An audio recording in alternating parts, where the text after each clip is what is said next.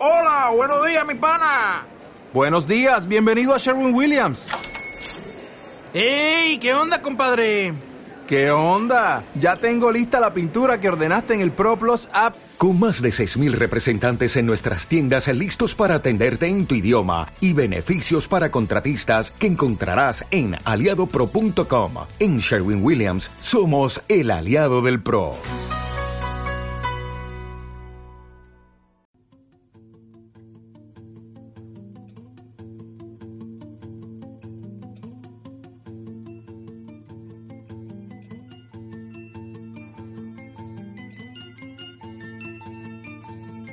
Estás escuchando Sucedió en un fotograma.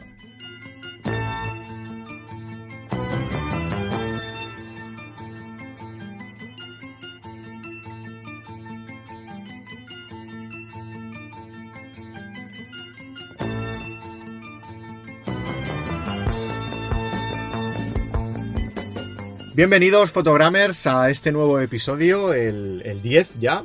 Eh, bastante lejos hemos llegado. Eh, de Sucedió en un fotograma. Eh, como siempre, aquí estamos Xavi a mi- eh, en, una, en una esquina esta vez. ¿Qué tal, Xavi? ¿Cómo estás? Muy bien, ¿y tú? Que Xavi viene un poco estresado Un un poquito solamente. porque ha perdido el metro. bueno, y, y Oscar a mi izquierda. Oscar, ¿qué tal? ¿Cómo estás? Bien, bien, con muchas ganas de hablar de esta película. Sí, yo la verdad es que tengo muchísimas ganas de hablar de esta película. Es una de mis películas favoritas. Y hacía tiempo que estaba, estaba preparado este programa, pero por diversas cosas no, no lo pudimos hacer y hemos tenido que parchear. Se, se ha ido aplazando muchísimo este programa. Sí, y- pero va a ser un, un buen programa porque creo que venimos todos con muchas, con muchas ganas de, hacerlo. Eh, eh, os recordamos, eh, Photogrammers, que este programa va a ser eh, totalmente con, con spoilers. O sea, no es que vayamos a explicar la película entera, pero no, no nos vamos a... Si tenemos que hablar de algún detalle importante, lo vamos a decir, ¿no? que- que No, no, si tenemos- incluso si empezamos por el final, empezamos por el final. Sí, sí, o sea, en, en el programa anterior ya dijimos que habíamos cambiado el, el formato y hicimos una- un breve, una- un breve eh, resumen, un avance de, de esta película en el programa anterior y dijimos que, que en este programa pues ya hablaríamos abiertamente con, spoil- con spoilers y, bueno, la película al detalle, digamos, ¿no? Eh, lo- esto lo explico por si alguien no ha escuchado el, episodio anterior y se piensa que seguimos con el, con el mismo formato. No, lo hemos dividido en, dos formatos. En el anterior hablamos de la película de una manera muy ligera y sin spoilers ni nada, y en este ya vamos con toda la carne en el asador, digamos, ¿no? Y en el anterior teníamos dos más, que, también eh, hablaremos, que es cada- Cadáver, un cadáver a los postres y Shame. Exactamente, que esas ya serán en Las dos en- siguientes. las dos siguientes, en los, los dos siguientes programas. Así que creo que ya está bastante bien explicado, ¿no? Ent- Entonces, eh, vamos a empezar con como empezamos siempre, que es eh, cuál es la última película que, que hemos visto. Y como yo he empezado hablando y llevo hablando mucho, eh, voy a ceder el, el turno de voz al primero que levante la mano. Que- Bueno, yo mismo. Pues tú mismo, venga.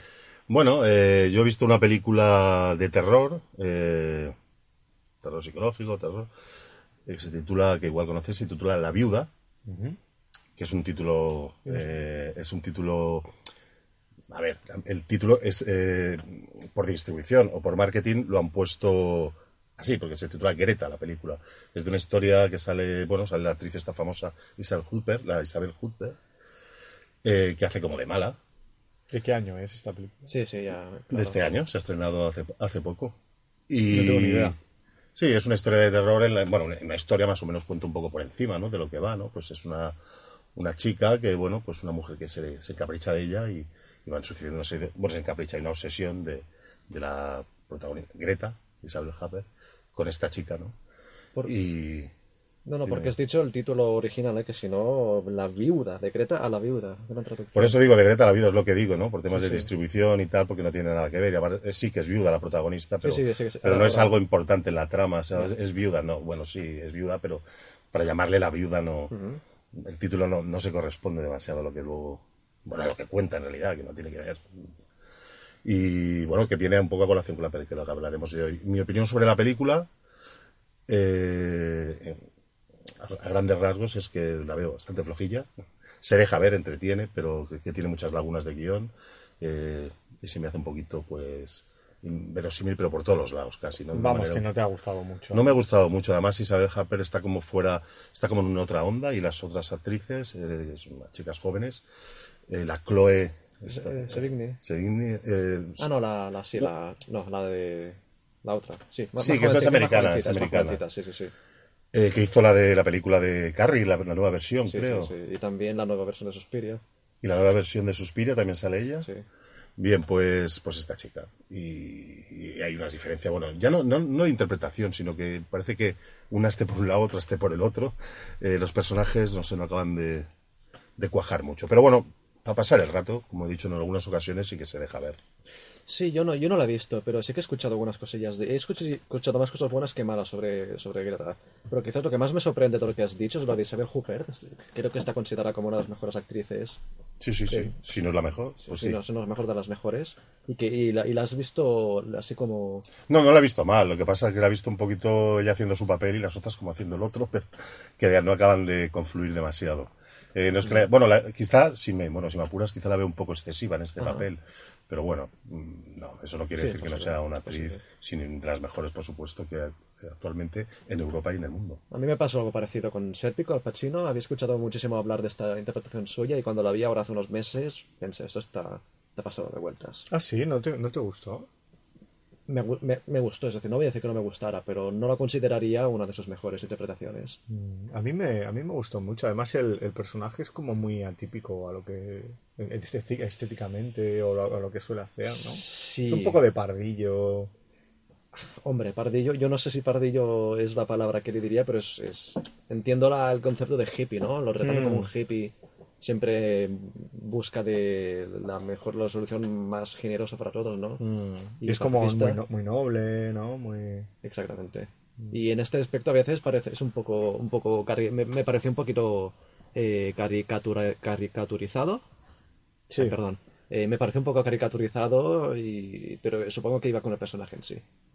Sin ir más lejos, en Tarde de Perros me pareció que estaba muchísimo mejor. Pero sabes que está basado en una historia de verdad. Sí, sí, sí, sí, sí, sí, sí, sí. Igual que Tarde de Perros. Claro, es que por lo que estoy viendo, Sidney Lumet hacía bastantes películas basadas en hechos reales, no adaptando directamente o si no Inspirado. Inspirado. inspirado, sí. sí. Yo he visto las, tanto una como la otra, que habla Tarde de Perros y Sérpico, y las dos, la verdad es que me parecen grandes películas y la actuación de él a mí me parece me parecen bien las dos. Pero bueno, tendría que volverlas a ver o revisitarlas, como suelo decir yo, que no revisionarlas, digo siempre revisitarlas. Eh, pero bueno, Hacerles, hacerles una, vi- una visita. hacerles una visita, no, no, una visita. Y solo quería dejar un apunte más sobre la película que he visto. Sí. La dirige Neil Jordan, un director que, bueno, entrevista con el vampiro. Con y- Neil Jordan, madre mía. Isabel Huppert con Neil Jordan. Sí, con lo cual, pues bueno, la gente pues igual le interesa, pero bueno, en mi opinión, floja. Pero que cada uno la disfrute y, y, bueno, ya dirá. ¿Y tú, Xavi? Yo la última película es una de estreno, eh, se llama Sombra de Zhang Yimou. Es una película creo que china, ¿no? Aunque siempre me confundo si es china o coreana, eh, creo que es china, pero no pondría la mano al fuego. Sí, Eh, Zhang Yimou, yo que, Es, bueno, es- sí, es chino, ¿no? Es chino. Es chino, vale, pues está hecho. Eh, no, no sé si la habéis visto. Yo he visto varias de Zhang Yimou. Zhang Yimou es un gran director de cine ya desde de los inicios, esas películas Sí. que hace, y muy representativo y con cambios, incluso innovaciones ¿no? en el cine. Pero esta no la he visto y la quiero ver. Vale, sí, ti- creo que tiene dos semanas. Me ha gustado, está, está bien. Ah, me, me- me ha gustado. Me ha gustado. Es una película muy de cocción lento. La historia trata sobre entresijos en distintos clanes de la China de aquella época, de una época muy lejana. Y es esto, es una película de cocción lenta sobre los personajes y al final hay lo que más ha vendido. Bueno, yo lo único que sé, lo único que he oído de Muy esta buena película... visualmente, perdona. eh, Sí, visualmente visualmente, es- es muy- sí. es- lo único es que he oído, mejor. he oído algunas críticas que no han gustado tanto como la de las que llegó a hacer, ¿no? La de Jero, creo que también es Sí. otras que he oído eso, pero bueno, también he oído gente que le ha gustado, la, que la quiero ver realmente, porque por lo menos coreográficamente y visualmente estoy seguro que no, no defraudará, ¿no? Eh, no, en este aspecto seguro que no. Sí que es verdad, que es decir, yo no he visto ninguna película de Zhang Yimou, ¿eh? es la primera que he visto, eh, pero no por falta de interés, sino por falta de tiempo, como siempre. Y sí que es verdad que quizás yo esperaba, quizás esperaba alguna película mejor, ¿no? Dada la reputación del director, quizás esperaba ver una algo, algo mejor. No digo que sea mala, ¿eh? me gustó. Bueno, es yo- verdad sí. que si no hubiera, si no conociera su reputación, quizás no habría prestado atención en este director.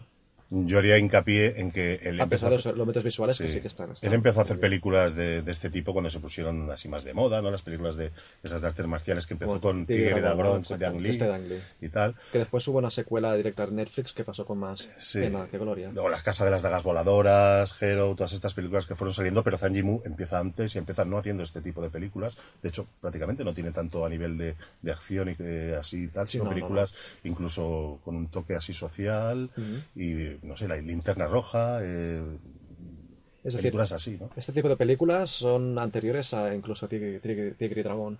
Sí, sí, las que te estoy diciendo yo son los inicios de Zhang Yimou, que es, que es yo creo que es la parte más interesante. No lo creo, No sé, sus no lo creo. primeras películas hasta que empieza a hacer este tipo de cine que, bueno, un poco puede más gustar Igual más más y menos. comercial, ¿no? Más comercial, que a veces no tiene que ver con la calidad. No, no. No, no. Pero, pero quizá, pues a lo mejor, bueno, no tiene esa impronta que él, o esa fuerza, ese carisma y esa reputación y prestigio que tenía Yimou, ¿no? Sus inicios. Pues yo, chicos, la... yo como siempre, yo parece que, que siempre vengo con, con una película que no, que no pertenece a esta época.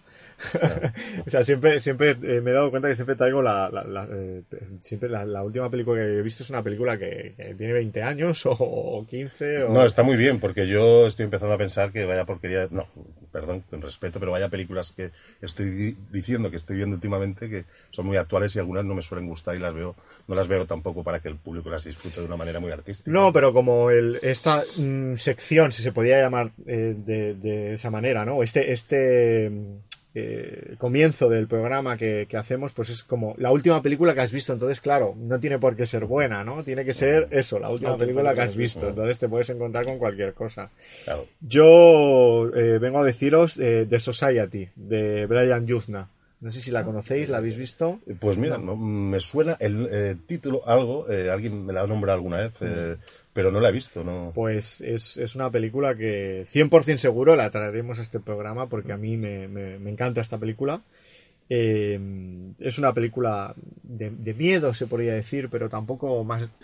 Igual es un poco un thriller también, thriller. Eh, bueno, va de, de un tipo, de un, de un chico que vive con, con una familia adinerada, ¿no? Bueno, que viene, pertenece a una familia adinerada.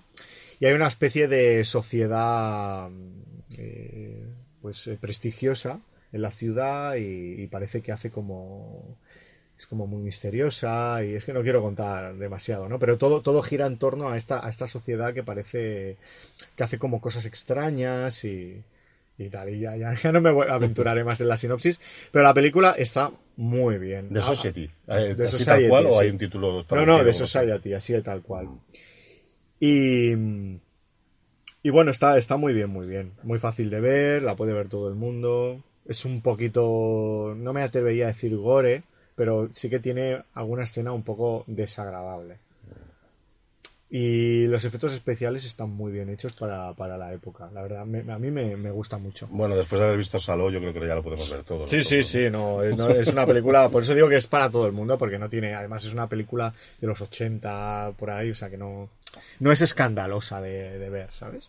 Pero sí, sí, muy, muy chula, muy chula, de verdad, es, está muy, muy interesante. Em, ¿Tú la has visto, o? Es que no sé cuál es. ¿Tampoco? Conozco el director, pero es que no, no tengo Curioso es que yo, que yo os digo una película y vosotros no, vosotros no conozcáis. ¿eh? Yo conozco al director, sí, Brian Yudna, que me Sí. sirvió además en la Fantastic Factory y todo el tema este. Pero bueno, esta no, no la he visto. Bueno, pues ya, ya la traeremos aquí al programa para que la veáis vosotros también y la podáis disfrutar como yo. Eh, bueno, chicos, mm, empezamos el programa. ¿Alguien quiere decir algo? no, no, venga. Eh, bueno, pues eh, vamos a empezar el programa de hoy con Deliverance.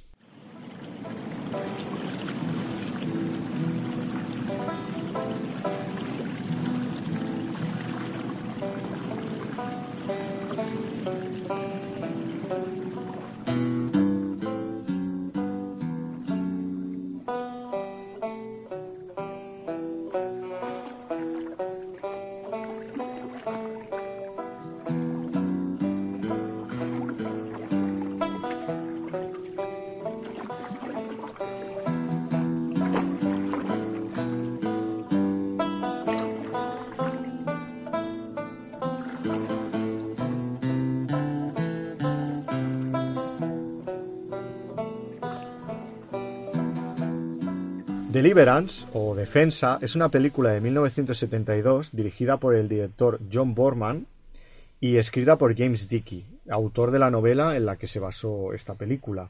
Y la sinopsis es más o menos así, muy cortita. Cuatro amigos de ciudad que deciden pasar un fin de semana en los montes Apalache para hacer un descenso en canoa. Eh, por un río que atraviesa un bosque que pronto será eh, inundado para construir una presa. Y un encuentro con los locales de la zona convertirá su viaje en, en una pesadilla. Y antes de entrar un poquito más en detalle de la sinopsis y tal, hablemos un poquito del director, de John Borman. John Borman. Que, A ver, yo tengo aquí un par de películas apuntadas, como Zardoz, que esta es una película que quiero ver, que es esta de- tan, tan extraña que sale Sean Connery en calzoncillos Sí. y con el pelo largo, ¿no? Y una cabeza sí. gigante. Y una cabeza gigante. Ex- No, no, un Connery, ¿eh? sino que hay una cabeza gigante en la película. sí, No sí, no sé- no, no no sé es que Sean. Connery tenga la cabeza gigante. Eh, Excalibur, Excalibur. pe- peliculón. Yo la vi hace poco esta. Me Muy gustó buena. mucho. Me ¿La traerías al programa, Xavi? Claro, ¿y por qué no? Sí, sí, es que a mí me gusta mucho Está muy Excalibur. bien, claro. Y El sastre de Panamá también es de este, de este hombre. Bueno, Y yo también quiero comentar otra que, que también la vi, la vi el año pasado, no me acuerdo, hace dos años, eh, la jungla esmeralda o la selva esmeralda. La selva esmeralda, No, me acuerdo cómo Sí, se sí, te llama. lo digo. En el anterior programa también estaba. es la selva, no, pero es la selva. La esmeralda. selva. Siempre lo confundo. Es que me pasa lo mismo como en el libro de la selva, la jungla. Sé que en inglés es Jungle Book y lo traduzco el libro de la jungla, pero es el libro de la selva. Bueno, la Es que es la- traducción de aquí es la selva Sí, ya lo sé, pero siempre, siempre tengo esta cosa. Todo siempre esto, confundo. todo esto es para que veamos que Xavi sabe inglés. ¿eh? Ah, sí, exactamente. Lo ha introducido así, de, de- de esa manera. Bueno, y, y como he dicho antes, el, el James Dickey este, que es el escritor, que, que también es el guionista de, Exacto. de, la, de Bueno, la película. Yo antes de entrar en él también hablaría de yo- otras, daría unas películas también de John Burman y decir algo sobre él, ¿no? Hmm. Sí, sí. John Burman, John Burman, además de esas películas contado, tiene otras dos que para mí son muy buenas, Sí, que son sí. A quemarropa, a quemarropa, que es Bob no, no que marca visto. además un- Hmm. una tendencia. Con y- Lee Marvin, ¿no? Además. Lee con Lee Marvin, y Infierno en el Pacífico con Lee Marvin también. Y lo que quiero decir yo de este director es que es un director que es un gran director. Lo que pasa es que a veces es irregular. No sé si es irregular por temas de producción o por temas de inspiración. Pero, Sí. pero tiene grandes películas, grandes obras. Algunas rozan la obra maestra si no lo son. Sí, estoy, estoy de acuerdo contigo. Y además, habiendo visto estas tres películas, Excalibur, La Jungla Esmeralda, La Selva Esmeralda y Defensa, sí, sí que veo un, un trazo común entre, entre ellas como director, ¿no? Un, un discurso, un, un diálogo. Y lo de la irregularidad me parece muy acertado en Excalibur, sobre todo. Porque es una película que, a pesar de que me gustó mucho, reconozco que tenía cosas que. de tono que fallaban. Y creo que era una película, un proyecto que tenía él extremadamente ambicioso y que no terminó de tener ese punto perfeccionista. Es para- que Excalibur, darlo abasto a- a lo Como que está quería. basado en, un, en el relato este de las leyendas artúricas y todo esto, es como, como un batiburrillo de cosas Excalibur, ¿no? Mez- mezcla como varias leyendas juntas también, porque no sé si habéis desgranado alguna vez la- Yo la he visto pero hace tiempo, o sea que os dejo a vosotros. Hay como muchas cosas juntas y parece como que a veces no acaban de encajar bien, ¿no? Que a lo mejor es lo que, lo que quieres decir o... No, no me refiero a esto. Es decir, cuando lo terminé de ver, lo primero que pensé es que, es que quizás me decís que es una paranoia mía, pero que John Burman habría, había querido hacer su propio 2001 una vez en el espacio. Esto es una paranoia tuya. No, hombre, no. Eh, vale, lo, lo que me refiero es que la, la peli es lo que acabas de comentar, estoy de acuerdo, Luis, pero es que yo creo que ya es intencionado. La película no busca explicarte la historia del rey Arturo y de la corte de Camelot y los caballeros de mesa redonda. Te está hablando de la historia de la espada Excalibur y la historia de un país que es eh, Inglaterra, ¿no? Un país que, tal como lo entendí yo, necesita de tener un rey para prosperar. Y esta es la historia.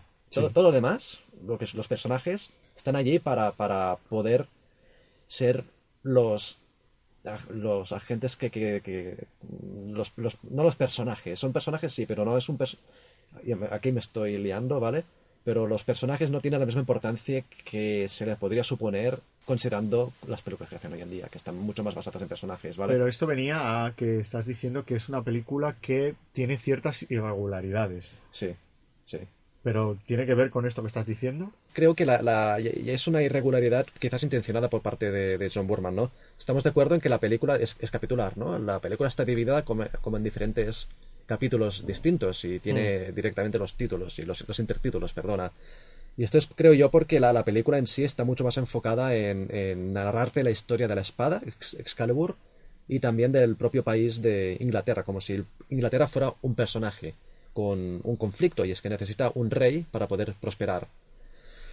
Y a partir de aquí, los personajes que son, sí, el Rey Arturo, Merlín, Morgana, Percival, y etcétera, etcétera, eh, no s- son personajes dramáticos en el sentido tradicional de la palabra, en el sentido de que tienen un arco de principio a final, tiene una- un arco de personaje dramático, ¿no? Que es, lo, más habitual, sino que son los instrumentos medi- mediante los cuales se puede contar la, la historia propia de, de Excalibur y del, y del, y del país.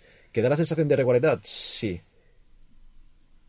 Pero es que tampoco creo que la intención de Burman fuera centrarse en los personajes. Y eso también lo vi mucho con algunos diálogos y algunas situaciones que están resueltas como un poquito... Porque sí, ¿no? No sé si tú... Yo es que eh, ya, os- como, os- como os comento, lo vi hace tiempo y no, no sé, pero bueno. Yo, también, yo Posiblemente. tampoco me acuerdo lo suficiente como para, para poder estar de acuerdo o no con, con lo que estás diciendo. Pero hay que hacer un revisionado de Excalibur, hombre. Sí. Todo el mundo tendría que ver Sí. Excalibur. Y además si que yo- visualmente... Dime, dime, dime, perdón. No, no, que, que visualmente también me pareció eh, extraordinaria y tenía algunos pasajes enteros que eran eran brillantes y tenían muy buen uso de la de, de bandas sonoras de, de música clásica, de composición de música clásica. Y siguiendo con John Burma, y esto os gustará, bueno, os gustará, y igual ya lo sabéis, es, el direct- es un director que, bueno, que viene en, en- en esa época, que salen, rompen con el cine ya un poco clásico, Sí. empiezan a, a- nivel moral, a nivel técnico, a nivel formal y narrativo, empiezan a hacer un tipo de cine muy diferente, que es bastante diferente al que se venía haciendo. Y me diréis, ¿y qué directores más hacían esto? Pues eh, Martin Scorsese, Francis Ford Coppola, eh, Michael Cimino, eh, George Lucas, y bueno, Burman y otros, Malick, y otros que a lo mejor pues ahora no, no me acuerdo, pero bueno, eh, esa ola de que, que vienen rompiendo. Y de ahí la película, eh, esta película de alguna manera. Eh, Y sin embargo, John Borman nunca destacó tanto como ellos. Es verdad que son de la misma generación. ¿No es anterior a, a Coppola y estos que has dicho? Quizá un poco, es esa generación, lo que pasa es que está un poquito más, eh, ¿cómo te diría?, Eh, apartado. Eh, eh, nosotros son como más neoyorquinos, más el tema este y tal. Bueno, incluso como Terrence Malick también está un poco al margen, pero sí, es, es- están, un, no, están un poco dentro de esa ola, más Sí. o menos, yo creo. ya ¿eh? entiendo, ya te Estamos entiendo. hablando del 72 ya, que se rompen en una serie de, de cosas de- de que en el 60 parecía un poco más difícil, que también hay películas, por supuesto, y tal, ¿no? Sí que es verdad que estaba en un punto de madurez el cine que, que terminó, ¿no? Cuando, cuando llegaron Spielberg y Lucas. Eso se dice. Exacto. Bueno, y también empezaron las academias, creo yo, a nivel de cinematografía, de estudiar cine, ¿no? Y todo, el Actors Studio, ¿no? Con Elia Kazan, Sí, que fue el fundador, pero bueno, Elia Kazan era un director, yo también que había rodado antes, ¿no? Pero, Sí, pero bueno, el Actors Studio, de los actores, es los métodos de interpretación, las academias eh, de cine para estudiar cine, eh, bueno, y Ah, todo ah, este... Todo este- bueno, todo este fenómeno ya que empiezan eh, más o menos sobre esa época, ¿no? O sea, ahora, ahora que lo dices, es verdad que quizás eh, la generación, precisamente esta que hemos comentado, de Coppola, Lucas, Spielberg, Scorsese, fue la primera que salió de escuelas de cines, ¿no? Si no me equivoco. Sí, sí, No sí, si- exacto, exacto. No sé si todos estudiaron en, la escuela, en escuelas de cine, porque a lo mejor, pero bueno, mm, yo te estoy hablando de lo que se hacía y a lo mejor, pues no sé ahora mismo si Malik estudió en una escuela de cine. No, Malik precisamente creo que No, no. creo que no, porque creo. creo. que estudió filosofía para empezar. Malik no. Pero bueno, sí que sí que está dentro de ese grupo de, de, de directores, ¿no? Se De podría- de, Palma de que rompen y que rompen a nivel formal, a nivel de fondo, narrativo, bueno, pues una serie de, de- de elementos y de ahí pues vamos a la película esta, ¿no? sí, además el- esta película eh, está considerada la mejor que tiene. Yo creo, sí, es de las mejores, no solo de, de los 70, sino incluso ha llegado a mencionar de toda la historia del cine, de las mil mejores, salen en listas, ¿no? Esas típicas Mm. listas. Bueno, he visto de 100 mejores, pero También, mil, tam- mil mejores te lo compro, sí. También puedes, te la puedes encontrar entre las 100 mejores, eh, bueno, y es una película muy interesante también, pero yo destaco la otra también porque también marca un antes y un después que quizá algún día hablemos, ¿no? Que es la de La quemarropa, Point Blank. Sí, esta, esta es he hablado, he sentido. eh, uy, Sí, es un neo-noir, cine muchísimo. negro, pero muy muy extraño, ¿no? Que no sabes Sí, si es verdad, mentira, sí. si es un sueño, si es, bueno, si es real, si juega con lo irreal y lo irreal. Que por cierto, en esta película también hay algo de eso, de lo que podremos luego hablar. Mm, Hay una, hay una atmósfera en, en esta película muy, muy interesante. Mm, bien. Eh, ¿Os ha gustado? Ya sé que esta pregunta la hacemos al final, pero... Claro, sí, mu- mucho. Mucho. eh, además, este programa lo hicimos por ti, Xavi, porque tú no lo Ah, habías es verdad. visto. Sí, Entonces. ¿te ha gustado la me película? Me ha gustado mucho. De, de hecho, las tres películas que he visto de Borman me han gustado mucho. Mm. Esta estoy de acuerdo que es la más redonda, pero yo quizás me quedo, me quedo con Excalibur, ¿vale? A pesar de ser más irregular, creo que es más interesante. Por lo que plantea hacer y por cómo lo consigo o no lo consigue. Por, por lo que hace. Eso ya es la opinión. A mí, de las que he visto, me quedo con esas dos, con la quemarropa y con, y con Deliverance. Claro, quema ropa no la he visto yo en Esquetes. Pero bueno, Excalibur me ha gustado, pero... Y tampoco he visto en Zardoz. Quizás vemos Zardoz y me parece la mejor. No, pero quizás Zardoz es bastante más, más todavía más irregular, pero tiene interés, no digo que no. Eh, pero bueno, eso ya es opinión de gustos. Yo, por ejemplo, pues me gusta Excalibur también, pero prefiero, me, me quedo con la película de Deliverance. Porque tiene algo, una, no sé, un, un je ne sais quoi en francés, Mm. como una magia especial. ¿no? Yo como arranca la película, esos cuatro personajes, ¿no? Claro, que llegan en, claro. eh, a ese pueblo. Esos extraño. urbanitas, ¿no? Esos, esos- esos cuatro urbanitas que llegan a ese pueblo, el director aprovecha pues eh, para de- ya definir a los personajes, empezar a definirlos y cómo arranca, ¿no? Eh, ¿no? Eh, Esa película, manera- sí, que llegan y, y bueno, ya, ya est- est- están hablando sobre, sobre la ciudad, sobre sus cosas y, y paran a echar gasolina, ¿no? Y son cuatro, ¿no? Me parece que lo Son hemos dicho, cuatro, sí, sí, cuatro, son cuatro, cuatro. ¿no? Que uno es abogado, otro- y la verdad es que no me acuerdo bien de, lo, de las profesiones, pero me acuerdo que uno de ellos, que es el, el personaje de Bart Reynolds, que es como el, el aventurero, ¿no? Sí, que el es como macho el, alfa. el macho alfa. de- Sí, de la sería película, el es como macho alfa el, de la el más preparado, ¿no? Sí. Eh, aquí hay una escena muy importante eh, que es una de las escenas más icónicas del cine, que es la de la batalla de los banjos. Que cu- cuando paran a echar gasolina Sí. y hay un hay un chico eh, ¿no? que, que tiene como parece que tiene como una malformación genética. Sí. Exacto, sí, sí, un pueblo un chico jovencito de Mm. unos 15 16 años que parece autista incluso, una- que no lo es en realidad. eh, Sí, y con otro otro de los protagonistas se ponen a, tocar ¿no? el, el banjo y, y la guitarra espa- española, creo que es una. Es una guitarra acústica, ¿no? Mm, guitarra, acústica. eh, aunque se llama duelo de, en inglés dueling banji, no Sí, sí, una- solo hay no un pancho, pero... Pero en Sí. realidad hay un banjo y una, guitarra, hacen ese duelo que es, es además muy importante para la película. Yo, yo pienso que, que hace de esa película cine. Pues no cuéntalo, no sé- cuéntalo, que es que Sí. Oscar me, lo, me lo ha contado antes, fuera Sí. de micros, y no sé si le va a salir tan bien ahora. no, es No, broma, pero cuéntalo porque creo es muy que sí. interesante. No, a ver, hacen un duelo. ¿Qué, qué, qué está pasando ahí? Bueno, un duelo. Ah, Es, es como, en realidad es un... Están tocando juntos. Están tocando juntos, Están pero se le llama duelo, es verdad. Sí, se llama duelo, pero también de alguna manera. ¿Por qué digo? Porque el chico, eh, el niño, eh, está tocando de una manera. Sabe dónde, sabe lo que está tocando, no Mm. está improvisando. Nuestro eh, querido personaje, interpretado eh, por eh, Ryan. No, ¿cómo se llama? Que sale en Robocop, ¿no? Ronnie Cox. Ronnie Cox. Sí, es el malo de... no, bueno, de, el malo de Robocop no, es el, el presidente de la OCP. El del pelo blanco, este, el... Pues bien, este personaje. Y también eh, sale en Desafío Total. sí, eso lo hablamos luego, ¿no? Por Sí, sí, perdón, perdón, el habéis que- cortado. Sí, perdona. mi, mi, este, intervención estelar. No, a ver, no. Eh, Sí, que decía el- eso, el otro está improvisando. El otro está en una en tierra perdida. De hecho, en la cuando están tocando, hay un momento que dice el tío: Es que me he perdido al final. Le va a dar la mano. Al final, cuando acaban, el, el- el niño gira la, ca- la cara. Mm. Porque es lo que va a pasar en la película. Porque van a estar perdidos. Porque van a estar en tierra desconocida. Van a tener que improvisar. Como improvisa eh, eh, nuestro personaje. Y el otro, el niño, el de pueblo, no improvisa. Toca y sabe tocar, Mm. ¿no? De alguna manera. Que de alguna manera también, y esto es curioso, mm, ese tipo en realidad no era un autista, era un, era un tipo al que incluso maquillaron un poco para que tuviera ese aspecto. Y que tiempo después sale en Big Fish, la película también de Tim Ah, ¿en Burton. serio? Sí, eh, en un pequeño papel, pero también aparece y tal. Y que como... ¿Sabes, decir cu- cuándo o qué, qué momento?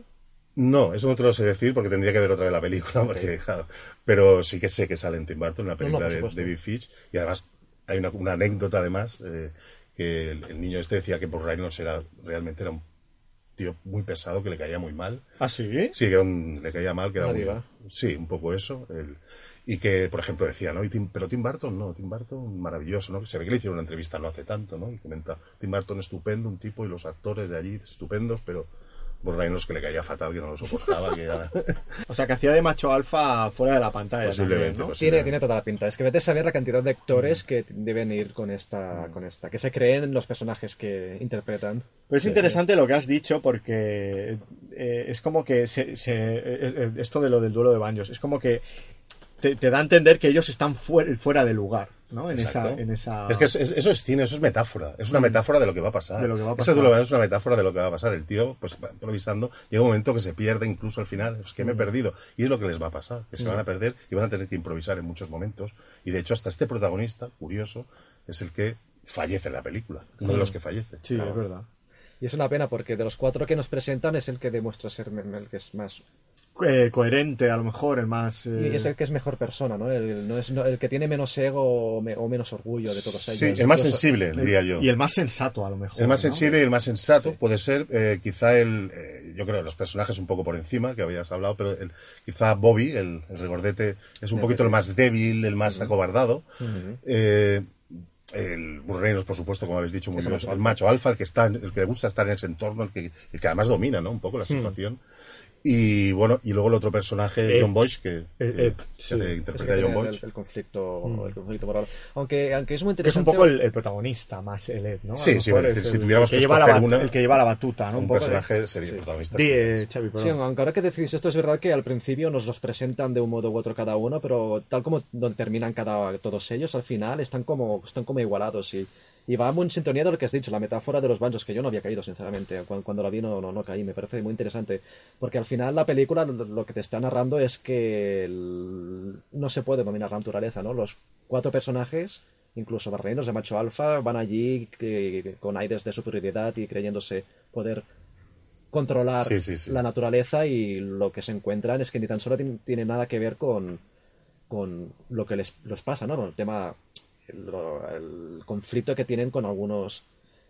eh, ¿Cómo, se llama? Mountain men se llaman. ¿Cómo se llama? ¿Cómo se dice en, en castellano esto? Los hombres de montaña, hombres de montaña, los que viven en las montañas. Sí. No tiene tanto que ver con esto, sino en su, en su propia prepotencia al creerse poder pasar por el río como si estuvieran cruzando una calle de la ciudad, que ya que, la, que el ser humano ya se ha despegado de la naturaleza. Sí. ¿no? Y bueno, que es van, que van un poco también a, a esta aventurilla como, como si fuera un juego. como si fuera un juego y, y de alguna manera que con, no, no están respetando las leyes de la naturaleza. No, parece muy friki lo que he dicho, pero no, sí, sí. Bueno, de, de alguna manera también se adentran ahí, se adentran. Ya se ve en una, también en una escena muy curiosa cuando entran, antes de bajar los, los rápidos esos que hay, cuando entran el niño vuelve a aparecer, ¿no? Sí, y es como mirando. inquietante que los mira, ¿no? Uno de algunos, dos, por lo menos dos personajes, bueno, los dos, la, la piragua de atrás, se quedan un poco inquietantes mirando al niño ahí y tal, que son precisamente el personaje que interpreta John Boyd y el, y el eh, Cox. Sí, el, el que tiene el duelo banjo. Exacto. También es muy significativo que los protagonistas se ríen de los hombres de las montañas por,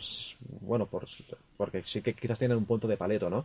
Hmm. Pero que al final los que terminan mal son ellos, son, son ellos los que los protagonistas, ¿no? Es- Además, este, el, esto también me lo has comentado fuera de micro, que el, el chico este de la batalla de, de Banjos, que, que dejaba entrever eh, en la, que, que hemos comentado que tenía, parecía que tenía como una malformación genética Mm. por, la, por la estructura facial y tal, que deja un poco a entender como endogamia, ¿no? Sí, En- exactamente. en- Sí, esto, esto el director, eh, claro, también lo quiere marcar, eh, evidentemente, porque luego tiene importancia la película, el hecho de, de que, bueno, es un pueblo endoma, endoma- en, perdón, la palabra endo, endoma- endogamia. sería de endo, bueno, sí, la endogamia que se puede, que se palpa en ese, en ese pueblo, ¿no? Que- entre los locales. entre los, loca- ¿no? entre los locales, ¿no? Que unos pues se han acostado con otros, yo igual entre hermanos, vete yo a saber ahí lo que hay, ¿no?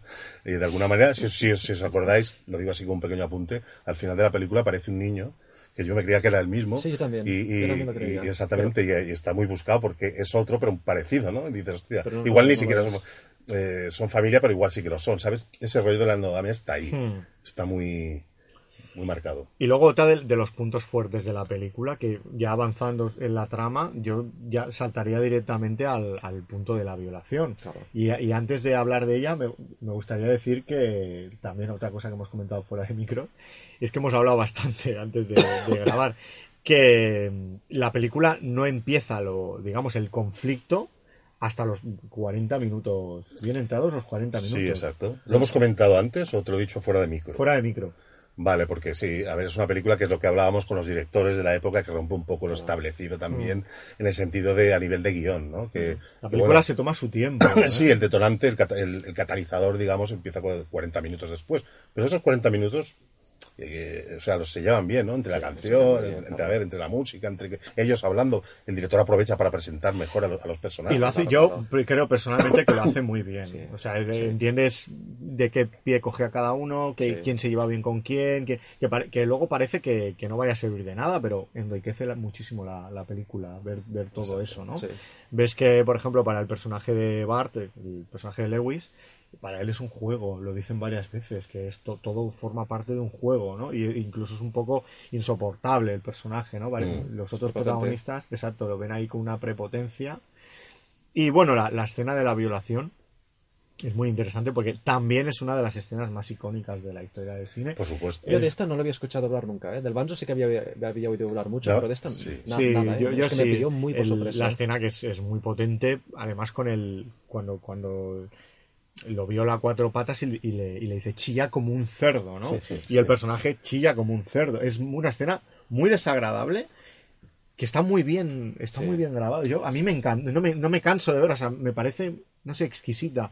Además eh, está hecha con una con una lentitud que se va cociendo a fuego lento. O sea, no hay, no hay violencia. Si os dais cuenta, no hay una violencia física, quiero decir.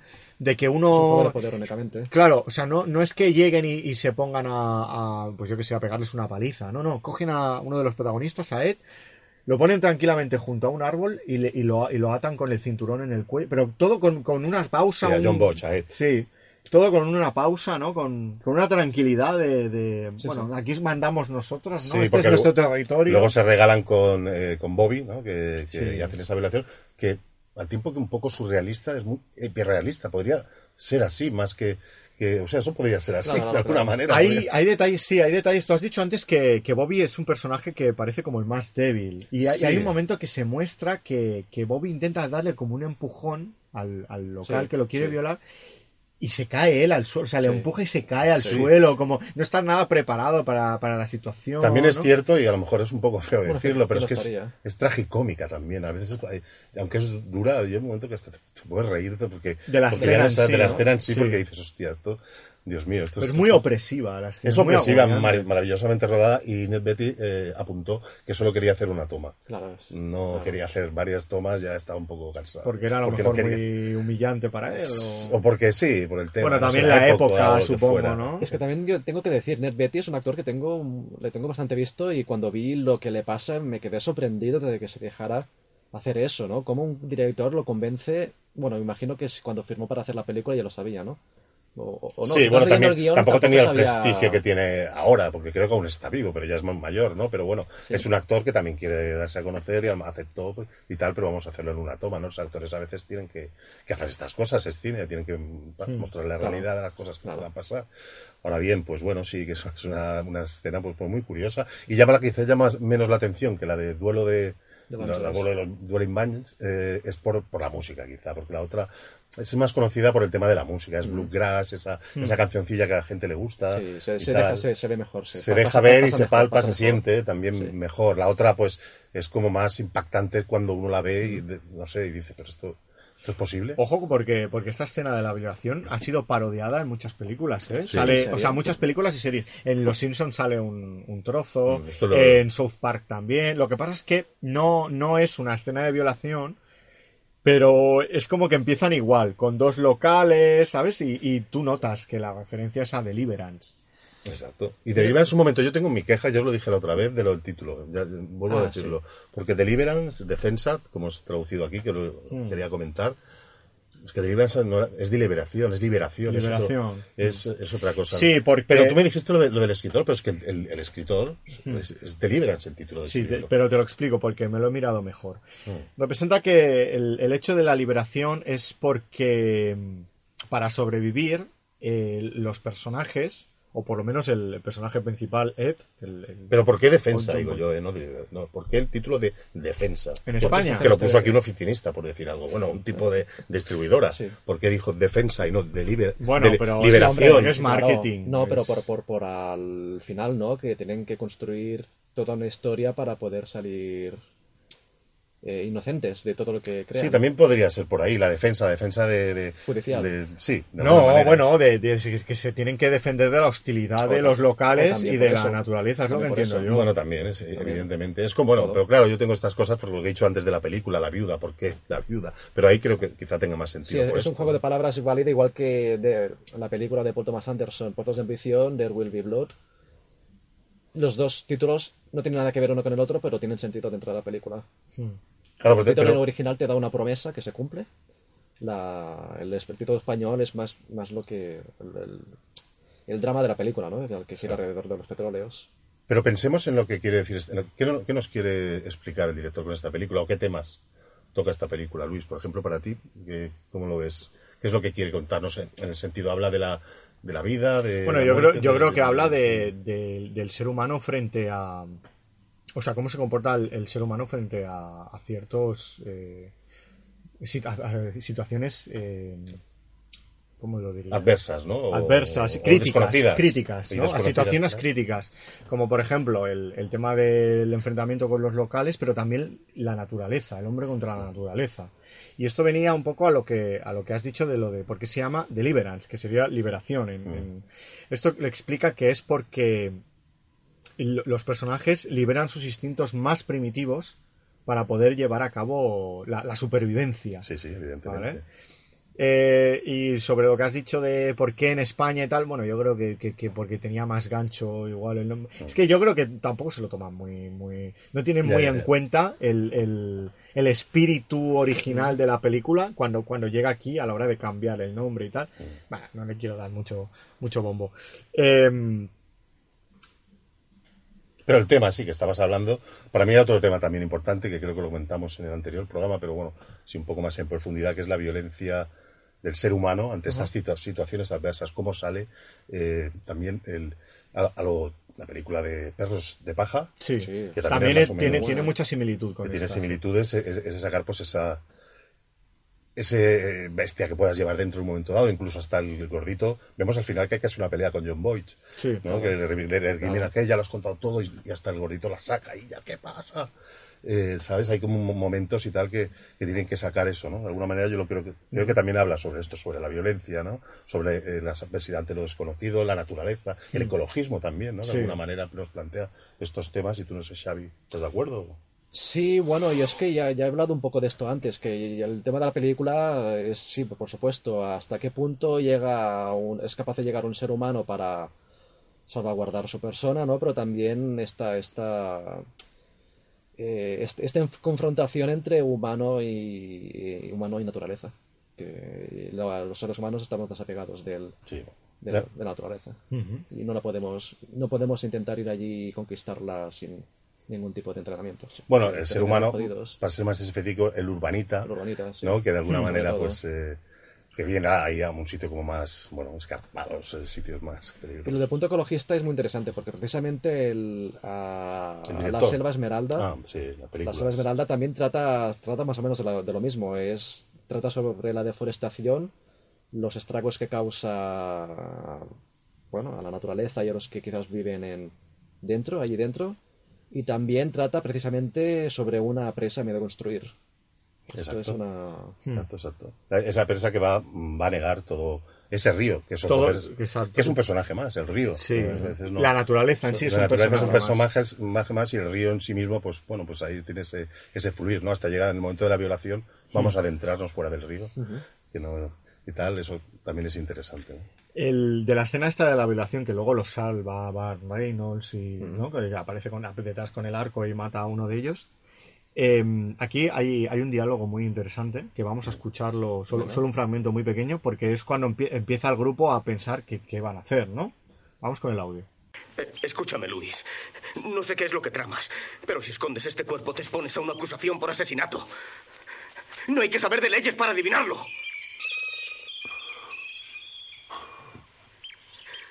Este no es uno de tus puñeteros juegos. Tú mataste a alguien. ¡Ahí está! Ya lo veo, Drew. Es cierto, maté a alguien. Pero te equivocas si no lo ves como parte del juego. Luis, Escúchame tú, Ed. Maldita sea, podremos librarnos de esto sin que nos hagan preguntas.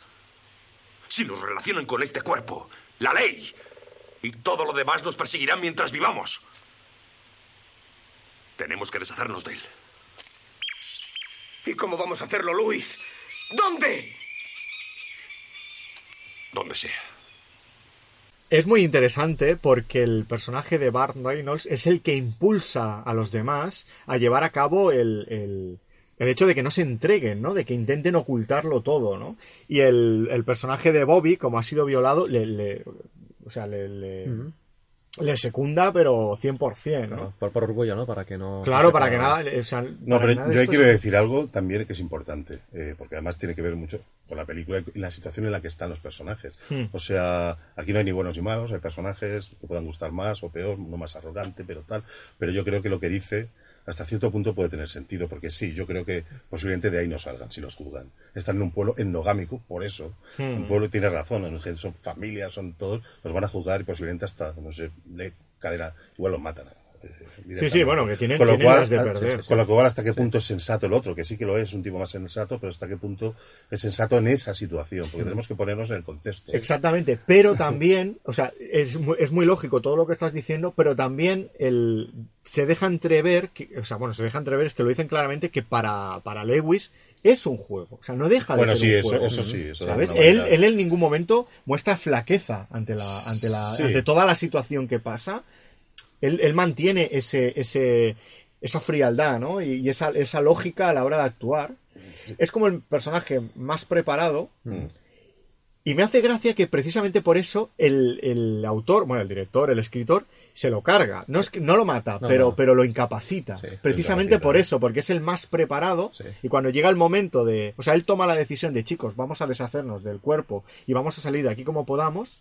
Pero entonces me encanta la decisión que toma el, el, el escritor, que es, eh, no, no, te vas, sí. tú te vas a partir Sí, sí. una pierna y tú a partir de aquí ya no vas a poder hacer nada en la película, ¿no? Y todo va, va a depender de los demás personajes que no están preparados. Que son dos, porque el otro ya está muerto también, eh, muere, Termina falleciendo, sí. termina falleciendo en, en la caída, que es interesante comentar esto, ya que no estamos en un programa sin spoilers, y yo os quiero hacer una pregunta. Sin spoilers, no, con spoilers. Con spoilers, perdón. Yo ya me lío con estas palabras. Bueno, eh, quería haceros una pregunta. ¿Qué os parece a vosotros? Porque, claro, eso es lo que yo la valoro más que La Presa, por ejemplo, que es una película parecida de Walter Hill, La Presa, eh, que tiene muchas similitudes, ¿no? También la película eh, de- de Librance y La Presa, ¿no? Eh, la Presa muestra más cosas y esta esconde, es decir, cuando cae el, el protagonista de la canoa, o sea, el- uno de los protagonistas, el que toca la guitarra, Sí, Drew. Drew, realmente le disparan, realmente cae o se suicida, realmente se tira a él, realmente por, por su enfermedad. Llega un momento cuando está enterrando, están enterrando Mm. al tipo que han matado. Tengo entendido, Está o sea, como- creo que, al- que se descubre que no, que no le habían disparado, me parece. Yo también me quedé con la sensación de que no le disparan. Es que- Tampoco creo que, creo, creo que sea un suicidio, creo que simplemente... No, él, él se encuentra mal por la situación. Y se, se desmaya, Sí, sí. se cae. Bueno, de ahí le- lo, interesante de esta película, hay mucho debate con esto, ¿no? Es las interpretaciones que uno puede. La, la película juega con una cosa muy importante. Es que no lo dice luego tampoco lo de la bala. No dice, dicen, pero tú ves la bala, no sé, bueno, ahora no tenemos. La película ¿no? juega muchísimo con, con la paranoia. O sea, ellos, poniendo en situación, ¿vale? Violan a un personaje, final, sí, sí. violan a un personaje, matan a uno de los locales, ¿no? Deciden y, y que van a intentar salir de ahí sin que, sin que nadie se dé cuenta, ¿vale? Pues a partir de este momento hay como una especie de persecución, pero paranoica. Sí. Porque no se encuentran con ningún local más hasta ya casi al final de la película, pero eh, tanto ellos como tú como espectador piensas que los están siguiendo. Claro. Es más, el hombre este se cae de la canoa y piensan que lo han disparado. Y lo que dices tú, Oscar, luego no se sabe bien bien. Yo creo que no, que no lo han disparado, que simplemente se cae de la canoa y no llevaba puesto el chaleco salvavidas. Y claro, el descenso en piragua es muy peligroso Sí, y sí, se sí. da con una piedra o algo. Entonces, el, jue- el- la película juega constantemente y te asfixia con la idea de que los están persiguiendo y están encima de ellos, saben que, que lo que han hecho y, y van como a vengarse, ¿no? Sí. Y luego no es tan así como, como, como la película te quiere dar a entender. Sí, sí, sí, entiendo perfectamente. Es que luego, además, cuando eh, el personaje de, de John Boyd encuentra que sube esa ladera, que también se ha criticado un poco, hostia, tampoco es Rambo. Sí. Eh, No, pero ¿sabes que, que esa es escena verdad. también los, la escaló de verdad? La, la sí, sí, lo escaló de verdad. Sí. No, es Creía que yo me lo puedo... creía que la plató ya. Sí. No, no, no, no, no, la escaló de verdad. Yo no le quito, yo, yo no estoy tan de acuerdo. Yo veo que en ese momento tal, el tío quiere subir, tampoco pues, Pero, se va agarrando ah, como de puede. eso trata, ¿no? Hasta qué, el- No, hasta tampoco la veo yo tan- qué límite podemos llegar cuando es- está En en peligro nuestra vida. Claro. Y, y lo curioso es que cuando mata a, a un lugareño que está ahí asomado con la con el, con el rifle. Que tampoco No, está haciendo nada. no, pero un momento, lo que la, la duda, la siguiente, nos la deja con siguiente la duda. pregunta que yo os hago a vosotros es ¿es el, el otro compañero? Yo Claro, sí, ahí va, sí. ahí vamos. Eh. Cuando lo mata, no le ve la cara. Y, y además, luego lo, lo tienen delante y dicen, ¿es él o no? Y no lo saben. Aquí hay un detalle Importantísimo. para mí, para Importantísimo mí. y, y- No sé si y- es el y muy, curioso. Vamos, vamos a, a- a ver si es el mismo. Eh, uno de los violadores le faltaban los dos dientes Sí, delanteros. exacto. Y a este que matan los tiene, pero se le caen. Son postizos. Exacto. Son como postizos. Entonces dices, hostia, no, no te deja claro si es el mismo o no es el mismo, porque como has dicho antes también, lo del el niño que se parece al del banjo y tal, se parecen todos mucho, ¿no? Mm, Exacto. Entonces, La el- endogamia, que lo vemos. sigue jugando con la paranoia de Sí. no sabes si, si, si el, al que han matado es un inocente que simplemente estaba allí Cazando. Como cazando o eh, es uno que les estaba buscando. Porque recordemos que cuando le está apuntando con el arco, el, el- lugareño no se ha dado cuenta de su presencia y, y Ed está apuntándole con el arco dudando muchísimo hasta que el lugareño lo ve y lo apunta con su escopeta. Pero claro, lo apunta con su escopeta porque el otro le está apuntando con el arco. Sí, pero el otro, no- eh, eh, no, un matiz, el otro Sí. no es que dude, ¿no? Es que tiene ese, ese problema que ya le pasa anteriormente con un ciervo. que no quiere matar a... Que no, eh, o sea, sí, momento tal, pero en el momento de disparar es como No se psicolo- atreve, psicológicamente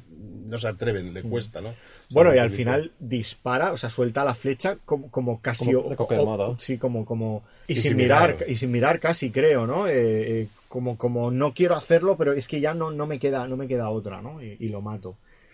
Bueno, tenemos que resaltar también otra curiosidad. Cuando empieza la película, cuando los llevan abajo, eh, hay unos tipos que ellos quieren que les vayan a, les lleven los coches al final para que ellos, cuando lleguen abajo, los recojan, sí, ¿no? y, y se portan bien, los lugareños se portan bien. Sí, pero hay Por tres que- personajes ahí, o sea, en el coche. Eh, hay uno que es el que, que los lleva, con el que habla Burt Reynolds y tal. El personaje que interpreta a Burt Reynolds. Eh, luego hay otro que también vemos, que va en el medio, y luego hay otro que no vemos. Hay tres, si no me equivoco. ¿eh? Pues, Si no, habría que volver a verla, pero yo recuerdo, eh, eh, la tengo más, más o menos fresca, y son tres personajes. Y ese personaje también se dice que podía ser uno de los que luego eh, iba con el, con el que violó al, a Bobby, ¿no? Bueno, queda un poco ahí. Sí, sí, por eso digo que la Sí, película no, tampoco- tiene más tampoco- chicha de lo que.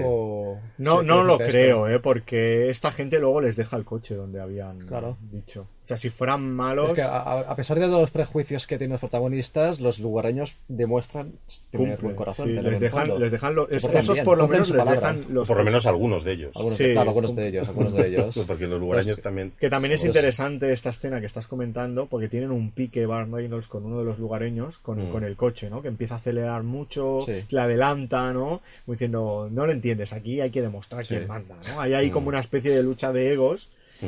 muy interesante. Qué bueno. Y me gustaría comentar, eh, o sea, irnos al, a las curiosidades que tienen, que hay con el descenso en el, en el río, ¿no? Que vemos este descenso que no hay dobles. Que, Sí, sí, sí. Es una película que se hace. Bueno, además de rodar en entornos naturales, hay unos apalaches al final, Sí. en el estado de Georgia, si no Sí. me equivoco. Y sí, bueno, van bajando por los ríos sin dobles. Y el único que es, al parecer, eh, sabe. Piragüismo. mm, piragüismo es, eh, es Bobby, ¿no? El Bobby, que es eh, al que violan, que además es curioso porque es el que lo ponen de inexperto en la película. O sea, tú lo ves y lo actúa súper bien porque tú te crees que no tiene ni puta idea y resulta que era el único que en realidad sabía cómo funcionaban las piraguas, ¿sabes? Muy curioso eso. Pues, ¿sabéis que se destruyeron hasta cinco canoas en esta película? O sea, de lo So- peligroso que era... ¿Solo, cinco canoas? Sí, podían sí. ser más. Podían sí, ser más. deberían haber sido más. Madre mía. O sea, es que... Es, muy- es muy fuerte que hicieran, que fueran los actores que hicieran, es que se jugaban la vida. Sí, sí. A no ser que estuviera todo súper controlado allá en el río, que hubiera más control de lo que nos dejan ver en las películas. En el salto, jugaban- se eh, jugaban la vida. Bart Reynolds, eh, el personaje de. eh, Lewis. No es Lewis, eh, en el salto se rompe, tiene un problema con el coxis. En la película se rompe la, la Sí. pierna prácticamente, eh, la del fémur o tal, pero, pero es que además él lo quiere hacer. eh, porque, bueno, queda más verosímil. Dice, no, no, yo no quiero ningún doble porque es un salto. Ya más, un momento que salta. Y es muy metros. impresionante. O sea, tú lo ves en pantalla y dices, hostia, ¿cómo lo habrán hecho? Pues, pues como lo estás viendo. ¿Sabes? No, Es no cual, hay ni trampa ni cartón. Tengo ¿eh? entendido que hicieron algunas tomas y se notaba que era un muñeco, había un, eh, tal y cual. Por eso al final Burrenos se dijo, no, no, lo hago yo. El director, que no era muy partidario que los actores, eh, que, o sea, que fueran dobles mejor que actores, eh, pero dijo, sí, hombre, si lo quieres hacer yo no te voy a decir que no, va a quedar mejor. Pero, Sí, eh, esto, esto, pues esto se está, se está perdiendo. ¿eh? No sé si es bueno o malo, pero se está perdiendo. hombre, Debería ser decisión del actor, Tuvo que ir al hospital eh, también, a Neve Real, Burrenos, y estuvo cinco días ingresado y luego para volver al rodaje. Tuvo una, una leve, bueno, en el, en el coxis, algo, una pequeña fracturilla, pero algo, algo le pasó, ¿no? O sea, es decir, Pero vaya, que saltar de una cascada y salir con una leve herida tampoco está tan mal. No, podría ser, es que también podía ser menos. Eso Pues ya estaría. se podía haber muerto, No, ¿no? o, no, o no le podía haber pasado nada. Es porque, a ver, también tendrían sus cálculos. Bueno, pues ahora salta, puede tal. No hay. Pero bueno, yo qué sé. Mm. Mira. Luego, eh, también me gustaría comentar que cuando ya consiguen pasar eh, lo que es el, el descenso y llegar Sí. a la civilización, uno, uno podría pensar que la película ya acaba aquí, ¿no? pero pero es muy interesante todo lo que sucede aquí porque en realidad casi que empieza aquí el conflicto, porque tienen, tienen, no pueden volver a su vida normal sin explicar lo que ha sucedido, que han perdido a un compañero, ¿no? Y, y, claro, avisan a la policía. Y aquí hay un conflicto también muy interesante que es que empiezan a desconfiar un poco Entre los unos ellos, de los sí. otros, ¿no? De, de- de que no digan nada a la Bueno, policía. sobre todo con los dos personajes principales, porque el otro está, lo llevan al hospital rápidamente. El personaje que hace Reynolds lo llevan ahí ya al hospital directamente. Y luego los otros dos también tienen esta- estallidos de violencia, ¿no? Que hemos hablado. Eh, en el sentido de que, claro, ya de- pueden desconfiar uno del otro, ¿no? En ese- Sí, porque el personaje de Bobby, el, el- al, al que han ¿De violado, parece como más torpe, ¿no? Eh, Pero al final, al final es todo lo contrario. lo hace muy que- bien, sí. sí, lo hace muy bien. Es el que tiene la mayor. Bueno, no, no iba a decir progresión, pero no es esa progresión, pero es el que demuestra tener más sensatez. o- Hmm. en el- Pero en aquí el es interesante, chicos, porque el, el sheriff que habla con ellos, que aparte es, es James el sheriff del final es, es James Dickey. El, guion- el- el escritor del libro y guionista. ¿En Exacto. serio? Sí, es el, el que lo metieron ahí de cameo, ¿no? Al final de la película. Pero es que además te lo crees, tío, que es un... No, sí, sí. Y yo no sé lo que pensáis vosotros, pero el sheriff no queda nada convencido. O sea, No, él, no, nada, sabe, nada, nada. Sabe él sabe que están que, implicados. que están implicados, pero claro, no hay pruebas, no hay nada. No tienen pruebas. eh, claro, la pero está es convencido, está Eh, convencido. sa- Sabe que ellos están escondiendo cosas, pero ya lo dice tal cual, ¿no? Lo Que- dice directamente, sí. Pero dice que no quiere indagar más a fondo porque el pueblo va a morir y, y para qué para qué meter mierda en sus últimos días. Les dice que incluso, bueno, no vuelvan más por aquí, ¿no? Y el, el, el Bobby, el de Betty, les dice, no, no, tranquilo, no, no, te preocupes por eso. Nosotros tampoco queremos volver. Nosotros tampoco queremos volver. También es muy interesante el hecho de que, que esto lo hemos comentado un poco por encima antes, de que la inundación eh, vaya a tapar todo lo que ha Todo sí, sucedido claro. allí, ¿no? Que hay una sí, de, de hecho, y de ahí hay una escena que a mí me parece muy curiosa cuando el personaje de John Boyd mira a un cementerio, ¿no? No sé si se están llevando las tumbas. Sí, Sí, sí, sí. están exhumando los cadáveres, claro, porque si se va, la inundación no solo va a acabar con el bosque, el río y todo, sino con todo, el pueblo todo, todo, entero, todo, todo, todo, lo que hay allí. Exactamente. Y es curioso que las tumbas de su amigo y de los, las personas Se que queden han allí, se van a quedar ahí, ¿no? Eh, eh, Claro. sepultados bajo el agua y, y tal, ¿no? Ese es, También juega. También juega, sí, también juega hasta con puntos de, de confusión de ficción y realidad, que no sé si hablaba antes, bueno, hay el momento del sueño, que sale una mano. Hmm, que es el Eh, final final de la Es el película. final final, no, pero luego hay- él se despierta, la mirada inquieta, la mirada el sentimiento de culpabilidad que van a tener. Bueno, el es que se ha, quedado, de- se ha quedado traumado. de el del trauma que van a tener Mm. a partir de, de ese momento, de ese momento él y posiblemente también otro Es que, personaje. es que pierden un amigo ahí, además. ¿sabes? Exacto. O sea- Y tienen que, que guardar una mentira al fin y al cabo, y eso también es Exacto. muy jodido. Pero además es que la película está muy bien hecha porque el amigo que pierden no es por, por porque un local a lo mejor lo haya matado. Es, más por, por, Por su culpa, ¿no? Por- por- por su- por- porque no es capaz de dominarse ante la situación, ¿no? Eh, se De desmaya, se cae. Sí, es que ya vemos que le alborota, la situación le, le trastorna incluso. Llega al punto que ni tan solo se pone el, el, El salva- chaleco salvavidas. Y no porque tenga tendencias de suicida, sino... Porque está un poco es- como... claro, es que ni, ni piensa en ello. Ni piensa en ella, ¿no? Está como, hostia, Dios santo. Quizás ¿cómo va de la hecho? mano, ¿no? Que es el que- personaje más, más eh, como lo hemos dicho, más...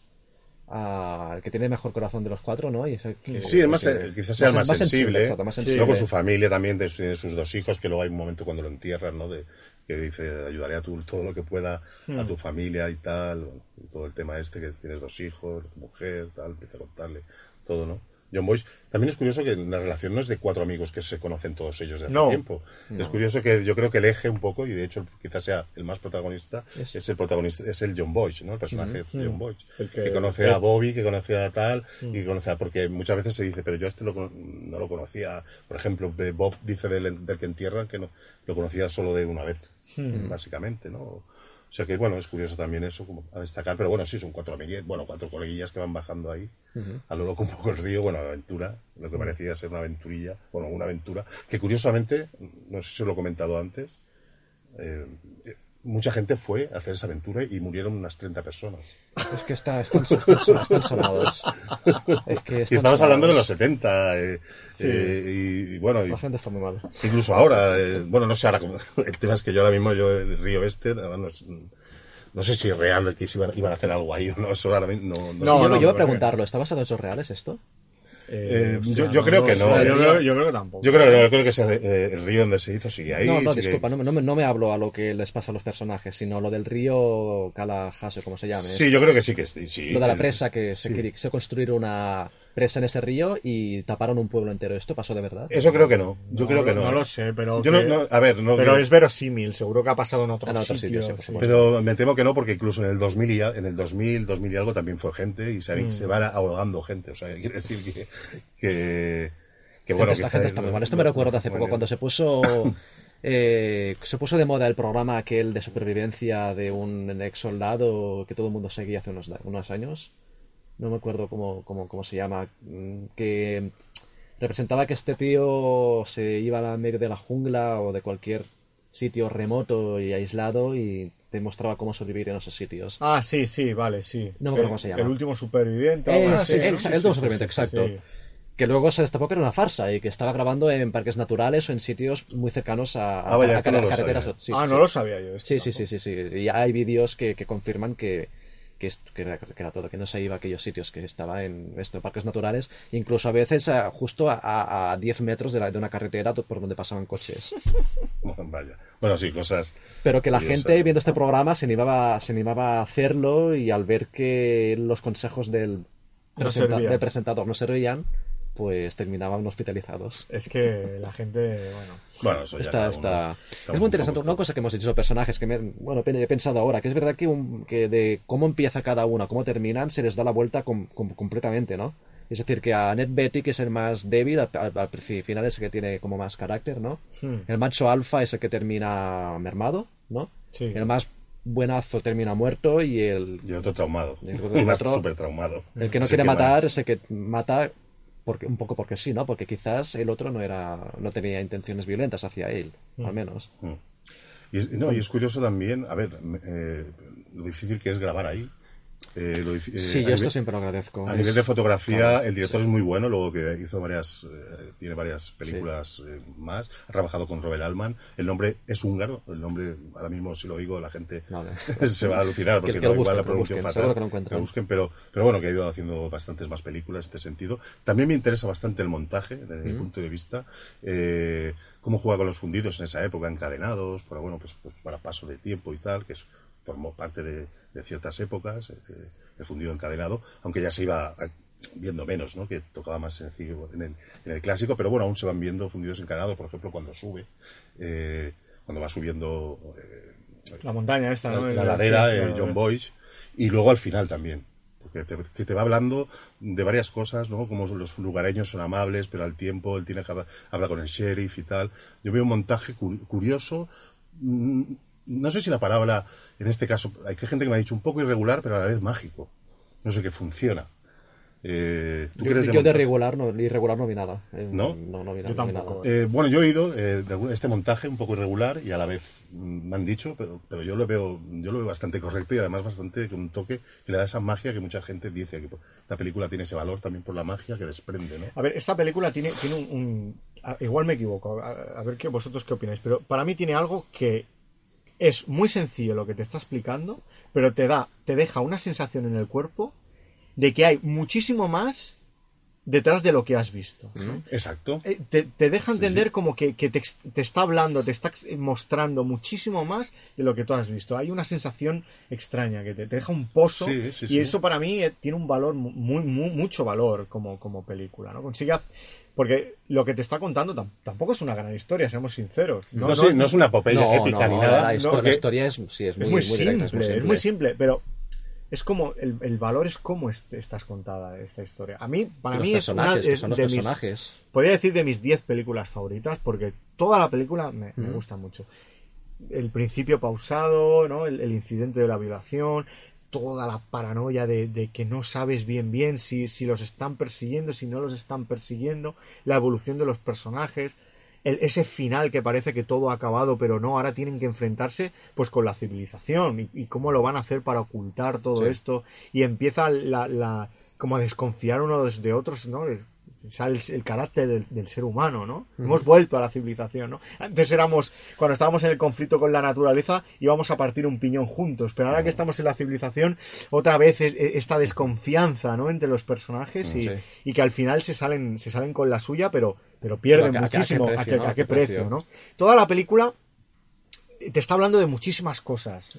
Sí, y es curioso que dura unos 110 minutos aproximadamente. Es muy corta, es muy corta, sí. Es una película que se hace corta, eh, y re- bueno, también a lo mejor debido a ese que os he dicho, del incidente incitador o el momento más catalizador que pasa a los 40 minutos, pero si os fijáis lo del río no es algo épico, tal, pasa rápido un poco, ¿no? Todo, lo que, todo lo que sucede es como muy rápido y de repente ya se ven en el pueblo como los tres actos, ¿no? Principio ahí bajando, lo que pasa, un momento rápido que así que yo que sé que a otro le daría como una más épica al tema y Claro. más problemas, situación todavía exacto, más. exacto. no, Hoy en día no, esta película, interesa, no interesa, hoy, hoy en día esta película sería totalmente diferente.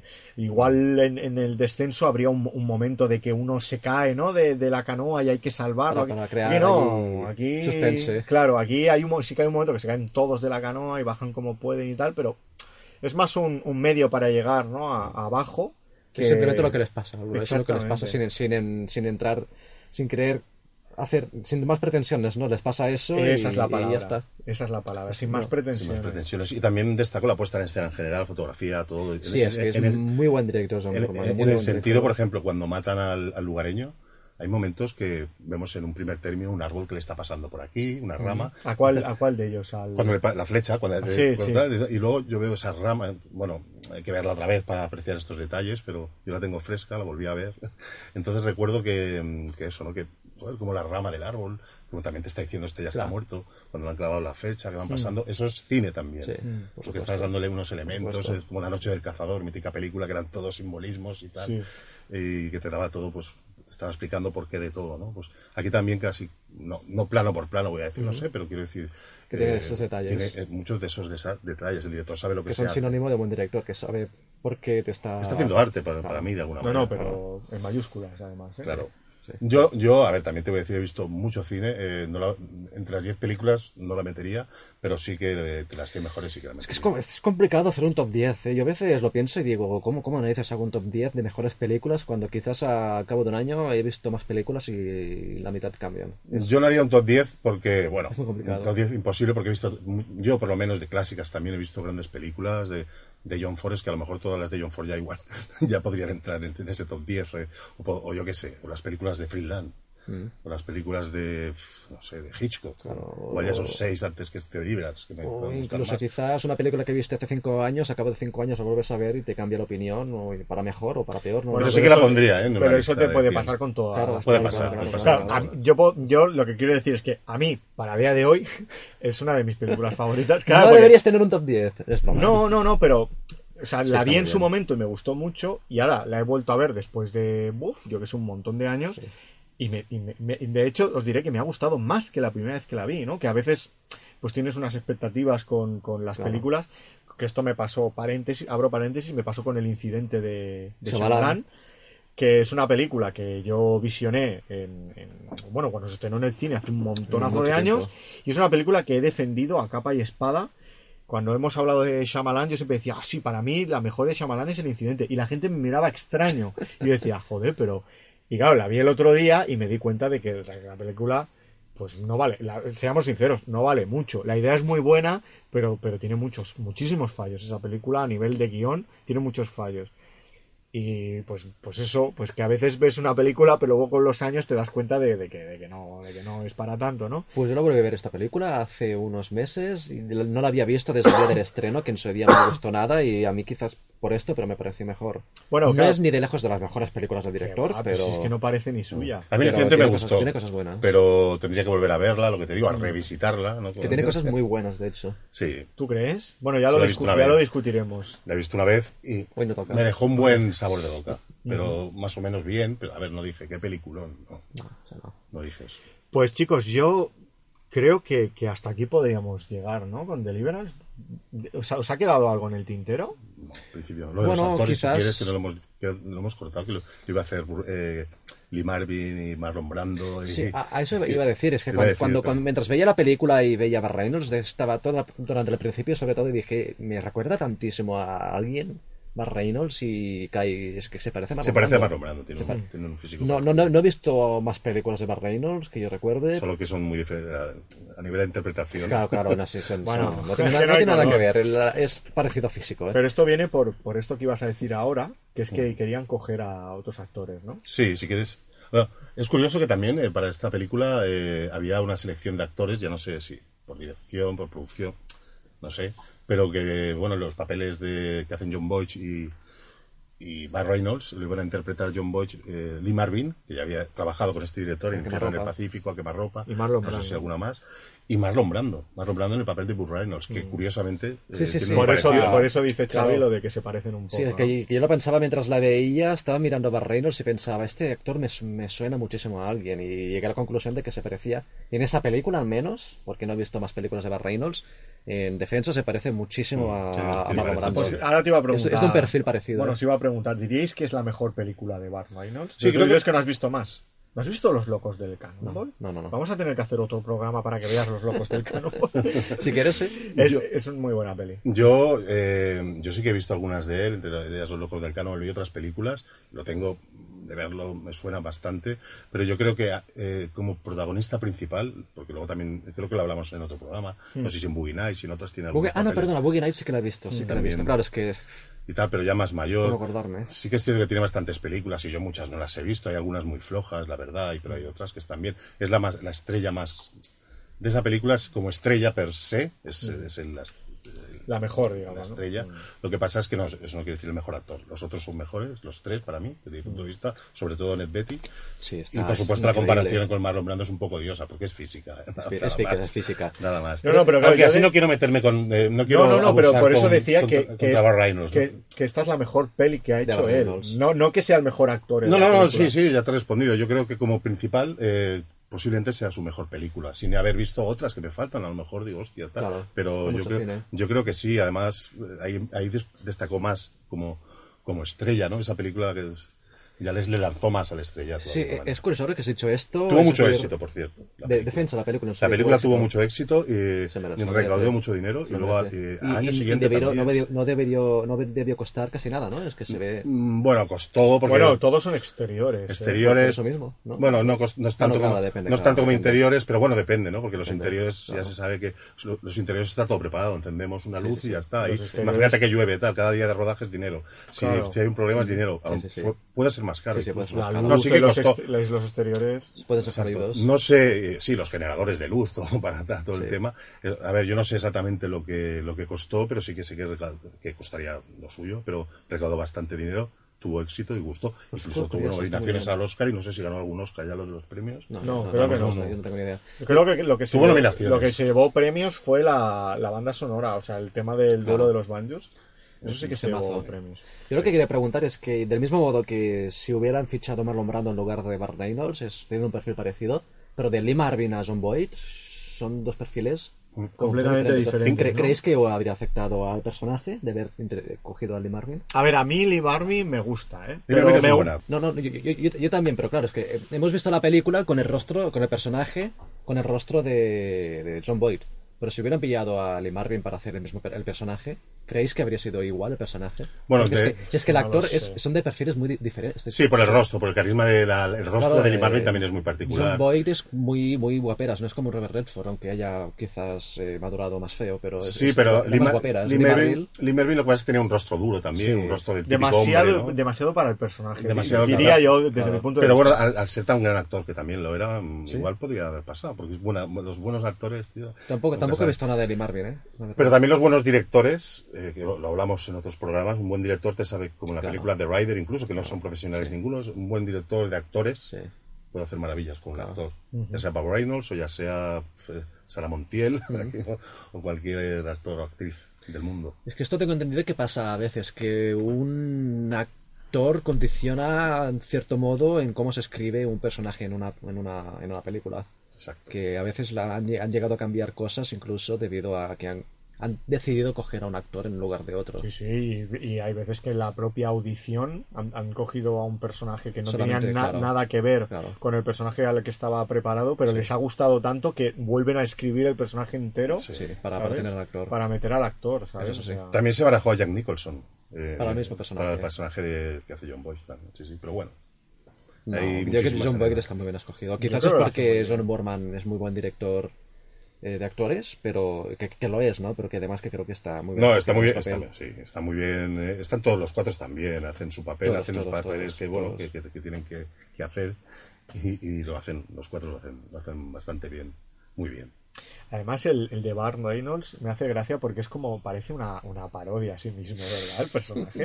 un posible, poquillo, bueno, no sé, a lo mejor tenía tú, eh, en el rodaje, pues a lo mejor ese chico decía eso, ¿no? Que decíamos que era un poco chulo y arrogante, no lo sé. A lo mejor luego lo conoce otra persona y... Mm. No, lo digo sobre todo por, las, no es peli- así. por las películas que suele hacer Bar, Bar Reynolds también, que son Sí. películas así que es como, como si fuera el, el- Aquí voy a decir una barbaridad, ¿eh? Pero es como si fuera el Harry el sucio barato, ¿no? Porque hace películas de acción, Sí. también hace comedias Hace comedias ¿eh? también, y hace cosillas, bueno, sí. llega a un estatus de estrella. Tiene, tiene un registro así importante, o sea, hace, hace muchas cosas. Pero... Que sabemos que falleció hace, Claro, no sé si y, tres y- años. y va a salir, no, no tanto.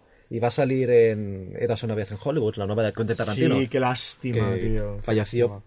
Es que falleció cuando se estaba haciendo el rodaje. Lo único que él no había empezado a hacer su parte. Qué lástima, ¿eh? Qué lástima. Hubiese sido Pues sí, verlo ahí como su última película, ¿no? No, pero no sale, no aparece la película. No, aparece. no, no, no, es decir, que murió llega. cuando el rodaje había empezado cuando de la película, el rodaje de la película había empezado cuando él murió, pero na- No murió llega a hacer sus antes, escenas. exacto, Antes de grabar sus Vaya. escenas. antes de grabar sus escenas y tuvieron que, que creo que acogieron a Bruce Dern, que trabajó con Tarantino en Los Odiosos 8. Sí, sí, Bruce Dern es un gran actor también. también, también. un clásico. Naves misteriosas.